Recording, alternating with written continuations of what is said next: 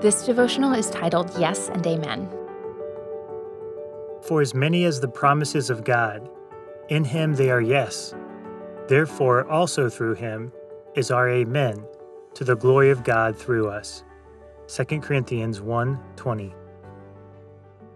There is a golden rule in improv comedy actors never say no, everything is yes and. The reason for this is that a no kills the momentum of the story. If you negate what another actor says or does, you've slammed the brakes on the energy of working together. The story cannot progress. This doesn't mean improv actors have to agree on everything. One could say yes, and there is another noise over there. There is a way to redirect that doesn't stall the cooperative effort. We live in a world of no. There is negativity, skepticism, and cynicism. No is the default position of the flesh and the world when we seek harmony with others, what the Bible calls righteousness.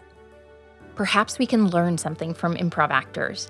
Perhaps instead of seeking to focus on what we don't like in our everyday activities, we can focus on what we appreciate, what we enjoy, even while we redirect from things that annoy us. The particular thing this verse provides as a yes anchor are the promises of God. We can seek truth or opportunity in any circumstance. This can be true whether it be an annoyance, like a car battery that dies, or a genuine loss, like a loved one passing. We can redirect. We can say yes to the promises of God. We can say amen to Jesus, who is shaping and molding us as we walk by faith in this life. Ponder today. What does it look like to say yes to Jesus even when things are not going our way?